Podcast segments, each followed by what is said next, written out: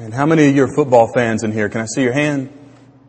All right. How many, uh, know this is going to be very dangerous. How many Redskins fans do we have in the house? All right.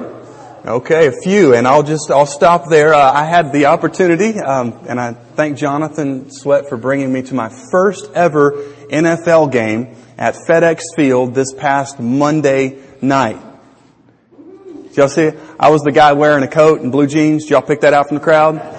And, uh, and so, so I was there and, and boy, it was, uh, I've been to college game before and been to a German football game, but I, it was so fun to experience that and, and once again to have a firsthand uh, picture of what alcohol does to the behavior of some people. If you've ever been to a game before, you know kind of how that works and, uh, and it was just awesome to see people cheering for their team and, you know, some, some smack talk between the Giants fans and the Redskins fans, but I'm a little ashamed to admit this. I've been told by several people that they, they would listen and just say, you're not right. But after the game, I thought as a, as a Cowboys fan, um,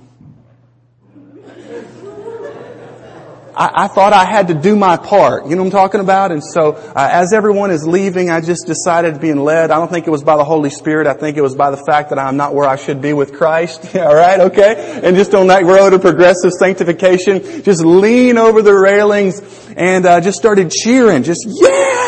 Because I don't want to, you know, project because it would blow the, the speaker. Just going crazy. Yeah! yeah, and everybody's, you know, inebriated, they're happy, not all, but, uh, but they're just happy and I was going like this, leaning over the railing, and I kind of leaned out for a guy and everybody was looking at me like, well that guy's happy like us, and so I leaned over the railing like for a high five, and he comes in for a high five and I say, go Cowboys!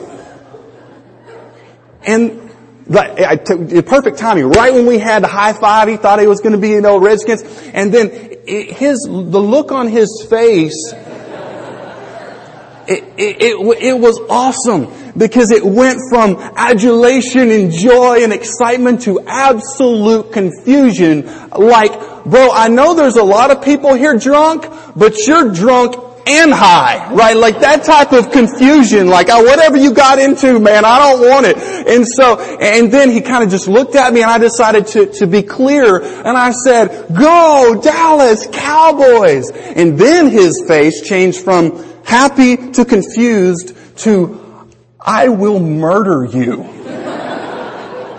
And then I'll burn down your house and kill your cat and your dog while I'm out. I mean, just absolute. And then I said it again. I said, go Dallas Cowboys. And I don't think the guy was saved because then he told me I was number one with both hands. And so then I, then I just, I just, person next to you doesn't know what that means, just say, it's alright. This, this is a weird church. Well, you know, and so just moved on and there were more people who heard that and I just decided to cheer for the Cowboys some more. And then I, I did something I probably shouldn't. I started cheering Tony Romo. And if you keep up with football at all, that is the hated Cowboys quarterback. And so, not so much that I enjoy irritating people, but it was so, well, I guess I do, in one sense. Be honest in the pulpit, Jeff. Um, but it was so amazing to see the transformation of the people who at first I thought they thought I was cheering for them, but then to see that it was something totally different. It seemed that they went from being joyful to very, very stressed. And I in studying for this message, I looked up some statistics on stress, and let me just give a few of those to you. And this is from the American Psychological Association in New York, and it's from the American Institute of Stress. Imagine having to go to the American Institute of Stress. Sir, ma'am, are you stressed? I'm at the Stress Institute. So, number one cause of stress is job pressure. Coworker tension, bosses, or work overload. Second cause of stress in the U.S. right now is money. Y'all alright? Coming from a loss of job, reduced retirement, and or medical expenses. Number three is health. Health crisis, a terminal or a chronic illness. Number four, relationships, divorce, death of a spouse, arguments with friends, and loneliness. Number five, poor nutrition inadequate nutrition, caffeine, processed foods, refined sugar, what most of us eat, and we're falling apart, and we wonder, why am I falling apart? And the Lord says, because you don't take care of your body. Are we okay in the house of the Lord this morning? It is presumptuous for us to abuse our health and then expect God to intervene in a supernatural way when He's shown us through the Word of God and through medical science things not to do unless you want to have your health break down. Number six, media overload. Television, radio, internet, email, social networking. And finally, number seven, sleep deprivation. And I found this absolutely fascinating. 77% of people in the United States say that they regularly experience physical symptoms caused by stress. We are living in a medicated, I would say an overly medicated society. We are living in a very stressed out society. We are living in a very anxious society. We are living in a very angry society. You cannot turn on, and, and I'm not talking about heels, hose, and television, alright? But you cannot turn on the television but for more than five minutes and you find that we glorify anger. Reality check. Reality TV shows. I'm not saying that you should never watch them, but I, I, I enjoyed uh, watching Lizard Lick Towing when it was on. Until I, I, watched it for a while, and that may, that may prove my redneck-ishness, alright, for some of you. I, I enjoyed it, watching it, but then I thought, you know, I'm watching this show, and like 85% of the show is people getting angry at each other. So what, what the producers do is they come in and they exploit relationships that are going down the drain. The Word of God, as we're going to see here just a few moments from Philippians chapter 4, says to help people there in verse number 2 and 3, when they're having relational conflict, we should go in to help, not to pick sides and not to exploit. So we live in a society. Um, we went through our series on Christians and politics or Christ and culture. I have my political views on economics and, and I can listen to talk radio and agree with some and disagree with some. But if I listen to that very long, guess what I realize happens to my demeanor? I become very, very negative. Whether you are a liberal or a conservative or somewhere in between, you have to watch yourself when you are told by talking heads through the media, this is what you should think, this is how you should think, because what will happen is we who are believers in Jesus Christ, who have the hope, right church? Like we actually have hope, we will become cynical. And there's not one of us that enjoys being around a cynical person. When you ask them how they, they're doing, they always have something smart aleck to say. Things never go right. The world is all doom and gloom. It's just going to hell in a handbasket and there's nothing we should do about it. But you know what they do about it? They complain about it. That will seep into your consciousness and it will produce mental stress. The Word of God contains powerful antidotes for what often many of us experience on a daily level, and that is stress that God never meant us to handle. Now let me be very clear. I am not saying that when you get saved, that you turn into a goofy, smiling all the time, annoyingly cheerful weirdo. I'm not talking about you're like someone on TV that has this smile and you're thinking, did you buy that smile from Walmart or the dollar store? It just seems like plastic and fake and it doesn't seem real at all. And, and it seems like they're not even, they're not a real person. When we read the Word of God, we find that most of the men and the women that God used most, those were the ones who experienced deep valleys throughout their lives. David. We think of Abraham and his journeys. We think about Peter and the apostles about how they fell and about how the Lord raised them up again. It's not saying that we are never going to experience stress. We're never going to experience uh, uh being frustrated. If you're taking notes, go ahead and mark this on the top. Matthew chapter 7, when Jesus talks about the two houses, right? One is built on the what? The, the sand, okay? And Jesus says, when the winds come, right, it's going to be destroyed. There's no foundation. But if you build it on the rock, what still comes? The storms and the winds still come. I hope this will be a news flash for all of us that Jesus never promised us a life without storms. Are you with me this morning? Jesus never said that your health is always going to be perfect, and if your health goes down, it's a lack of faith. We even saw from the book of Philippians back with Epaphroditus in chapter 2, if you want to go study that later, that Paul's good friend was to the point of death, and Paul said the only reason why he didn't die is because God had mercy on him and me. Even the apostle Paul, with all that God had blessed him with, with gifts of healing, there were certain times and in certain situations where he was not able to bring that about. Doesn't mean that we're going to have all the time our relationships are going to fire on the right cylinders.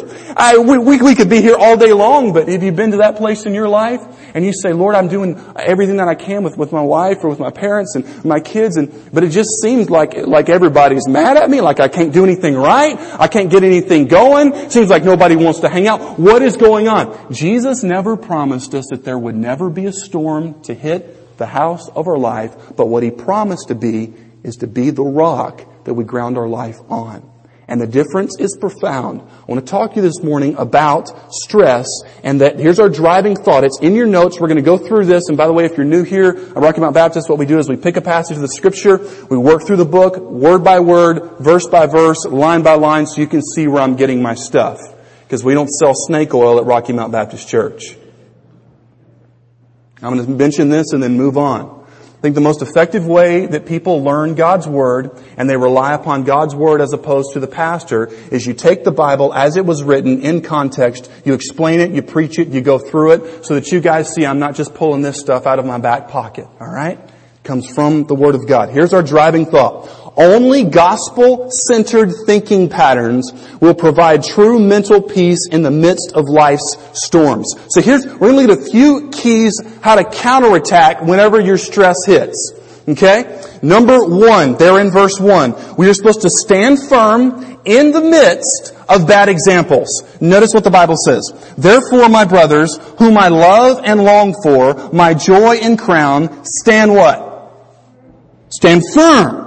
Thus in the Lord, my beloved. Now, if we were to back up, which you should do when you read the Bible, so to not take it out of context, it says there in verse number 18 of chapter 3 that there are many who walk as enemies of the cross of Christ. Now, you don't have to look far to find a bad example. Amen? And don't look around at people around you because that would mean that you think that they're a bad example. Alright? So, there's no shortage of bad examples. And here's the thing. Often people my age, we, we have this thing, like we've seen hypocrisy in the church. There's always been hypocrisy in the church. It's quiet. There has always been it because guess what? In Matthew chapter 7, Jesus said there would be hypocrites in the church. And when I talk to young people, you know, my age or whatever, and they say, man, I, church, it seems like it's all configured, like all, like this, this ordered system of rules and so forth, and, and these, these, these hypocrites and whatnot. I say, man, number one, you're exactly right. There are hypocrites in the church. Number two, you agree with Jesus that there's going to be hypocrites in the church. Y'all catch that? If you've been burned, if you've not been in church for a while, whatever, Jesus said there would be hypocrites in the church. But here's the question. Are you going to allow someone else's bad example to cause you to miss out on what God has for your life? See, it doesn't make any sense to say, well, that person is living in the wrong way, so therefore that gives me an excuse to not follow Christ. Y'all see where this is going? Often for, for people my age, it's just, it's just a smoke screen. That's exactly what it is. So what the Bible's saying is that when you see other people, they don't have a heart for missions. They see videos like this and they're like, honestly, I don't give a rip. I don't care. They don't care about missions. They don't want to see people saved or they don't really care. They may come to church once in a while. They, they look at God's Word like they would look at an old dusty uh, book of simply like figures from the economic production of typewriters in 1902. And they're like, you, you, you, like you actually want to read that? They don't get it. They don't want to do that. But then you get God's grace in your life. He begins to change your thinking patterns. You're like, so it's not about me. That means that, that, that, me as a guy, that means that for me to be a true man, it's not seeing how much I can lift, how hard I can punch, how much money I can make, how many people I can dominate in business, but for me becoming a true man, like not, not, not just a church man, but a true biblical, real man it means that I have to submit myself to the ultimate man, Jesus Christ, so that I take orders from Him, so that I can be like Him. I can have the courage for when I need to have the courage to stand up for what needs to be stood up for. And then I can also have His manly type of compassion and mercy instead of a cowardly cold heart to the things of the world, like people who need to hear the gospel, children who are starving around the world. And I just want to submit to you guys that the fact that some of us, things don't bother us that should, such as the needs of the world when Jesus talks about those who are without food, who are without shelter, who are without basic necessities, but we can look at that and in a John Wayne firm-jawed fashion and it doesn't even bother us, that is the symptoms of a hard heart and it's not okay we should bow before God and say, God, would you please give me your heart? Because you want to talk about a bad to the bone man. You look in the Old Testament. These guys went out and took names and they killed the opposing warriors. David and his mighty men. But you saw when it comes to the worship of Almighty God that they would weep and there was such a bond between them. They would hug and they would cry when, when they knew that they were going to be parted. You see, what we have in the U.S. is when we see things like stand firm, we think simply football, don't we? We think just the Rambo movies instead of Jesus who stood firm for us. So number one, we've got to stand firm in the midst of bad examples. Secondly, we need to stand firm in the midst of church conflict. Y'all alright still? Hadn't lost you yet? Number two, verse number two. I entreat Euodia and I entreat Syntyche two ladies in the church who had a disagreement to agree how? In the Lord. Yes, I ask you also, true companion, help these women who have labored side by side with me in the gospel together with Clement and the rest of my fellow workers whose names are in the book of life. In other words, what he's saying is that these were fellow workers. If you've got a certain translation, mine says a true companion. Literally that means a true yoke fellow. Like if you've ever seen uh, animals plowing fields like the oxen, and they will put the yoke on both of them and they plow at the same time for the same goal. The apostle Paul says, look, these two ladies, they've had a disagreement. And they've had a disagreement that is to the point, now check this out. This is how, how brutally honest the gospel is, the Bible. When the apostle Paul wrote this, it was going to be read aloud in the church at Philippi. Imagine that. Let's say that we had two ladies here. Ladies, y'all ready for this? Alright? Let's say two of you get out of sorts with each other, and then all of a sudden we get a letter, and we read it in front of the whole church, and it's your name, and it's the other lady's name that right now, you got that thing going on. It says agree in the Lord. Because there's bigger things than our small disagreements.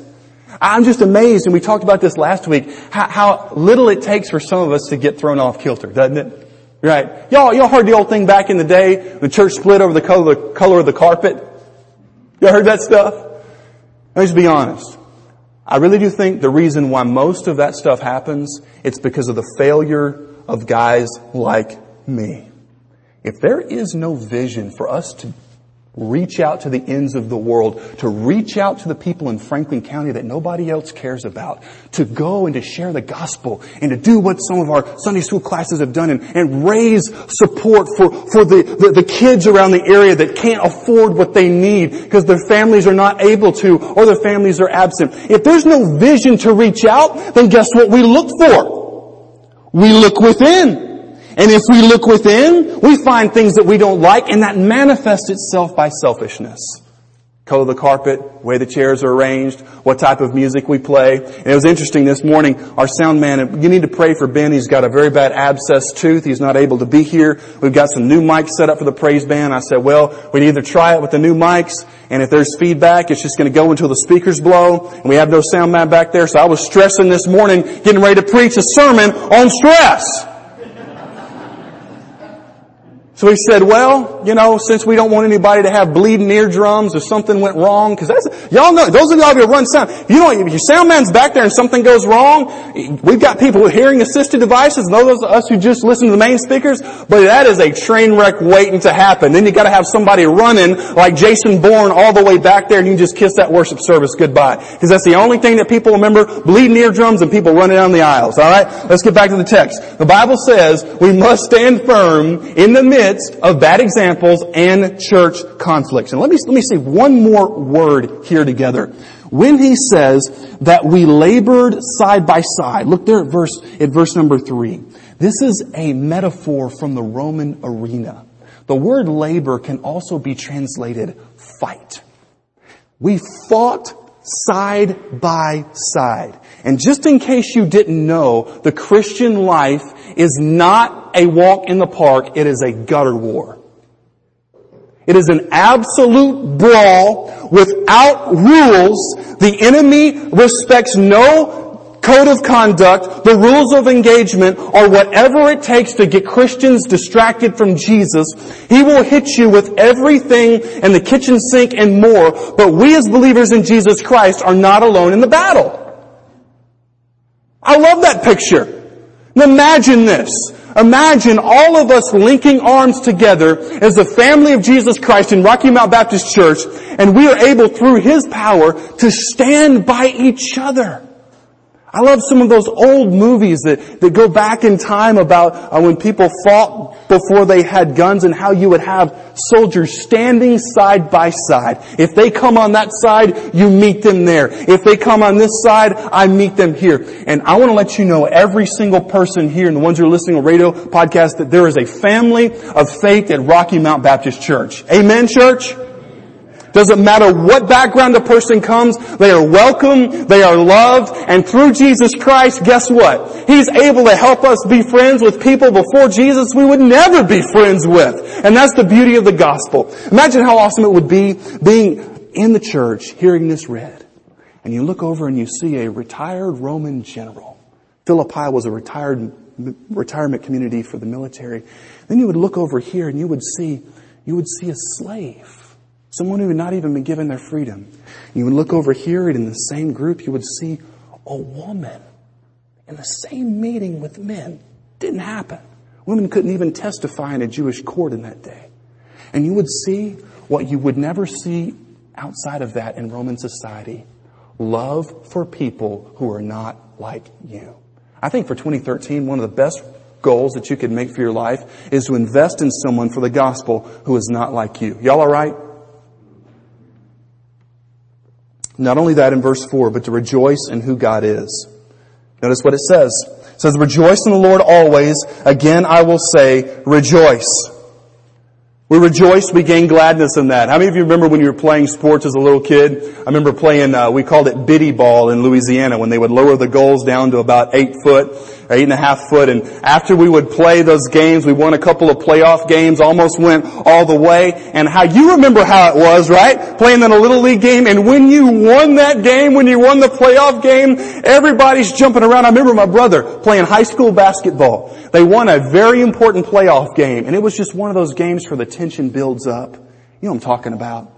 And it just gets, it, it gets, I mean, just the, the, atmosphere is electrifying in there. And then once the buzzer went off, you know, they won and everybody's jumping around. One of the guys on the team was named Justin. His dad was as laid back as you can get. You know what, you know what I mean by a laid back man? I mean, they, they, they're just even keel all the time. They could be on the edge of the tsunami about to hit. Well, I think it's about to get bad, right? Like that, that just, just calm, man. And he jumped up out of his seat and he jumped up on the pile and he was doing this with them, you know, just, just absolute joy. And then he kind of realized what he was doing, and then he awkwardly got control of himself and went back and sat down. If you like awkward humor, this was like the apex of it. It was, it was awesome. But we gain joy by what we value. We realize that, don't we?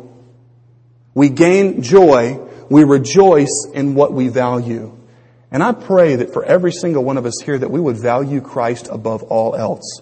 Not only that, but we have to remember in verse 5 as well, as well, it says that the Lord is at hand. We understand that the Lord has not left us. Donald Whitney in his book Disciplines, Spiritual Disciplines for the Christian Life, he says, you never stop when you're going through a desert. Maybe some of you are in a desert this morning. You say, I don't know how much further I can go. Lord, I'm just here uh, because everything else is falling apart. I need to hear from you. Don't give up in the desert because you may almost be across. Amen, church? You don't give up. You continue to follow Jesus Christ. So you say, Jeff, how would these truths actually affect how we live? We know that that's what the word says, but how does this kind of where the rubber meets the road? Number one, mental stress and gospel thinking patterns should affect us by how we treat people gently. Notice verse 5 versus fits of anger. It says, let your reasonableness be known to everyone. That word reasonableness means not insisting on every right of letter, of law, or of custom. Yielding, gentle, kind, courteous, and tolerant. It means that when someone doesn't do what they should, in your heart and your mind you say, man, this person's a jerk. They should be acting this way. They're acting totally different. They should have respected me. They disrespected me. But take a step to the side what had I done to Christ all of those years until I got saved? Y'all thinking about that with me? You thinking about that? What did we do? What was the product of our life compared to Christ all of those years before we were saved? Before we came to that point of just giving Him our lives? And guess what that will do? That will say, Lord, if it were not for your grace in my life, I would have been in hell a long time ago. I'm not any better than anybody else. And yes, they're, they're sinning. Yes, they have not done what they should. But God, help me to give them grace because you gave me grace. I don't know about the rest of y'all, but I don't want to be that guy in the Bible who was forgiven all those millions of dollars. Remember that? All those talents upon talents and, and then the king forgave him. And then I don't want to be that guy who is forgiven to go out and find the guy who owes me that 20 to 50 dollars of respect and take him by the throat and begin to say, pay me what you owe me. You know what that means is that whenever we respond angrily to people, when we respond how they respond to us, what we're showing is that in that moment we do not understand grace. And even take it a step further. What we're showing people when we respond, if they're showing their rear end and we show ours, that's just putting it out there. When they're acting ugly and we act the same way, what we're saying is that we don't understand grace. And furthermore, if God gave us, if God responded to us in the same way that we responded to Him, guess what all of us would get? We would get His unmitigated wrath and judgment, and every single person would suffer that and end up in hell. All of us. No exceptions. From here all the way to the back wall, all the way every part of the room. So the Bible says when you're dealing with this anxiety, biblical word for what we call stress, it says, let your reasonableness be known to everyone, for the Lord is at hand, which means that the Lord is near, which means that God will not allow you to be tempted, 1 Corinthians chapter 10 verse 13, beyond what you're able. You say, Jeff, but this person is driving me nuts. And I've been married to him for 15 years. I, Bible. Bible. The Lord is at hand which points, number one, theologically to the coming of Jesus Christ, which is imminent. Jesus could return at any moment, but it means that the Lord is with you. So here's the really cool part, but you gotta kinda, kinda gut through the gristle here, is that if you have that person in your life who seems to be your thorn in the flesh, that customer or that boss or that family member, and it seems like every time they come around, the stress levels begin to rise just like the national debt. In other words, pretty doggone fast, alright? So, you, you've got that, you say, Lord, okay, if you are sovereign, now what we mean by sovereign is that God is in absolute and complete control of everything. That means that, and I believe this, that there are no accidents with God. He has a plan in everything. And if you love Him and if you follow Him, He has a plan for that to work out for your good. So what you should say is, Lord, this is difficult for me to deal with this person without getting stressed to the point that I go on unnecessary medication. What we should say is, Lord, you're in control. You're allowing this situation to continue. What do you want to teach me about your character through this situation? C.S. Lewis said this, unless you teach your moods where they get off, you can never be a sound Christian or even a sound atheist, but just a creature dithering to and fro with its beliefs really dependent on the weather and the state of its digestion. Being controlled by emotions as opposed to being controlled by the Holy Spirit. Jesus says this in Matthew chapter 6 verse 34. He says, therefore do not be anxious about tomorrow, for tomorrow will be anxious for itself. Sufficient for the day is its own trouble. So in other words, what the Lord is calling us to do is to turn against anxiety through our thinking patterns. Notice verse number six. You say, Jeff, how can I actually obey this command not to be anxious about anything? Verse six says, do not be anxious about anything, but here's how you do it by prayer, in everything, by prayer and supplication, with thanksgiving, let your requests be made known to God. So in other words, not only surrender your heart to Jesus, but your thinking patterns as well. For example, when you come into conflict with difficult people, say, Jesus, how did you deal with difficult people? How did you deal? Some people say, Jeff, it's not the difficult people, just being honest, it's the stupid people I can't stand. Do we have any honest people in the house? Say difficult's fine. Stupid drives me crazy.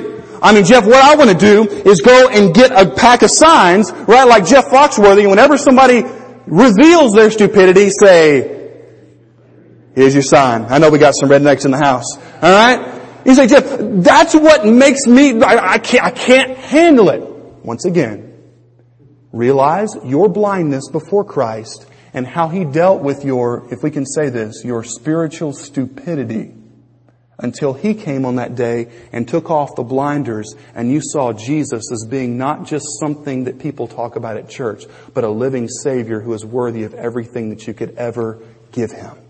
See, that's the, that, that's the difference. See, Jeff, what, what do you mean when saying when anxiety hits for me to start praising the Lord? When you feel anxiety, this is in your notes, rising, proactively, before the tidal wave hits the wall of the fort of your life, proactively praise God for what He has, fill in the blank, already done for you.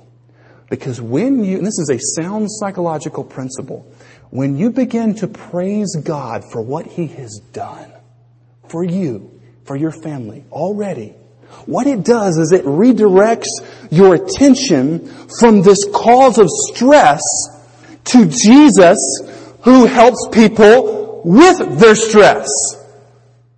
When you begin to feel stressed about people, say, Lord, I thank you. This person's driving me nuts. This situation is driving me nuts. Lord, I thank you for salvation. I thank you the fact that you have given me a bed to sleep in, or a a a a, uh, a cot to sleep on, or a sleeping bag. Lord, I thank you that last night I had a roof over my head. Lord, I thank you for my family. God, I thank you that I even know about you. Lord Jesus, I thank you for my health, that I can even make these thought processes. Processes. I, Lord, I thank you for for the fact that I have clothes on my back. God, I thank you the fact that I was able to brush my teeth. I thank you, Lord, that I have teeth. Or Lord, I thank you for those teeth that were pulled that I'm glad they're no longer there. Amen, church? Right. Seriously, it may seem weird. It may seem weird, but once you begin to praise the Lord and fill in those slots, that all of that nasty anxiety and stress can seep into when you fill that with praising God for the quote unquote little things that He's done. I mean, even get down and dirty. Lord, I thank you for my dog. I thank you that my dog's not like my neighbor's dog. I mean, everything that the Lord has given you and done for you, what you're doing is you're being obedient to the Lord Jesus Christ. And when you're obedient, what you will find is that your mind will be redirected to Jesus. And Jesus brings, notice what the Bible says. It says there in verse number six, it says, let your requests be made known to God. And, help me out church, verse seven, and what? The peace of God, which surpasses, it blows it away, all understanding, will guard your hearts and your minds in Christ Jesus. You see, here's what we do. We say, Lord, you promise in your word that if I praise you, instead of automatically stressing, that you will guard my heart and my mind. You know, y'all realize the promise that we just read in the Bible?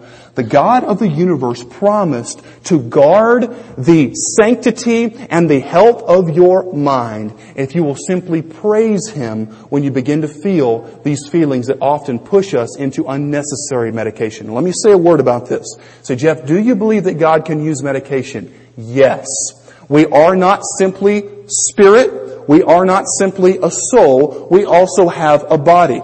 But I would caution you against the cultural presupposition that we have, and this is going to get me in trouble. Most of what we medicate today we do it based upon a Freudian presupposition that we are simply higher animals. That means that there is no real thing such as the conscience. It means that sin is simply modified behavior. And if that is your criteria for medication, then you will probably simply be medicating something that's not the ultimate cause. You see, Jeff, it almost sounds like you're saying no medication. No, I think that God can use it in some situations because we have a body. Sometimes there are chemical imbalances, but I would caution you against the knee-jerk reaction to medicate people instead of talk to people.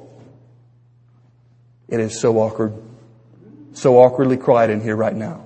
Because here's the thing, if we are what the Bible says we are, and we have a body and a soul, often what happens is that there's past regret, there's past bitterness, there is all sorts of issues that need to be dealt with in simply, instead of simply putting a band-aid on it. What's the Bible say to do next? And finally, in verse number 8, he says finally, and I love this, the apostle Paul, he says finally in verse 8 and doesn't close it up until verse 23. Amen? Alright? He says finally, brothers, whatever is true, whatever is honorable, whatever is just, whatever is pure, whatever is lovely, whatever is commendable, if there is any excellence, if there is anything worthy of praise, think about these things. So in other words, think about Jesus. Think about His Word. Fill your mind with God's truth and it will transform your attitude and your heart. We talked about this in Sunday school. Imagine if I had a sponge here and you, you bunch that sponge up and uh, some of you guys need to go home and do honeydews sometime this week, right? Ladies? And all ladies in the house said? Amen. Amen. So you're going to get mad at me later on? You got that sponge, guys, you're about to do that cleaning and you, you, you, bunch it up tightly in your hand and you plunge it into a five gallon bucket of water, soapy water. Now, is any of the water being absorbed by that sponge? Maybe a little. But until you release that sponge for it to expand and suck in all of that water, all that moisture, it's not going to get anything. That's the heart in relation to God's Word and even coming to church. Can I be honest? Hopefully I've been honest this whole sermon. Let me be honest. If we come and we hear sermons that we like, music that we like, or sermons that we don't like and music that we don't like, and we come to it just for informational purposes alone. And we've got our hearts so closed up in the things that we think are important that Jesus said are really not. We may get a little bit out of it once in a while, but coming to the issue of mental stress and gospel thinking patterns, what the Lord is asking us to do is to, for Him, release, say, Lord Jesus, I want your word to come in and fill my thinking patterns the way I deal with people, the way that I think about money, the way that I think about life in general.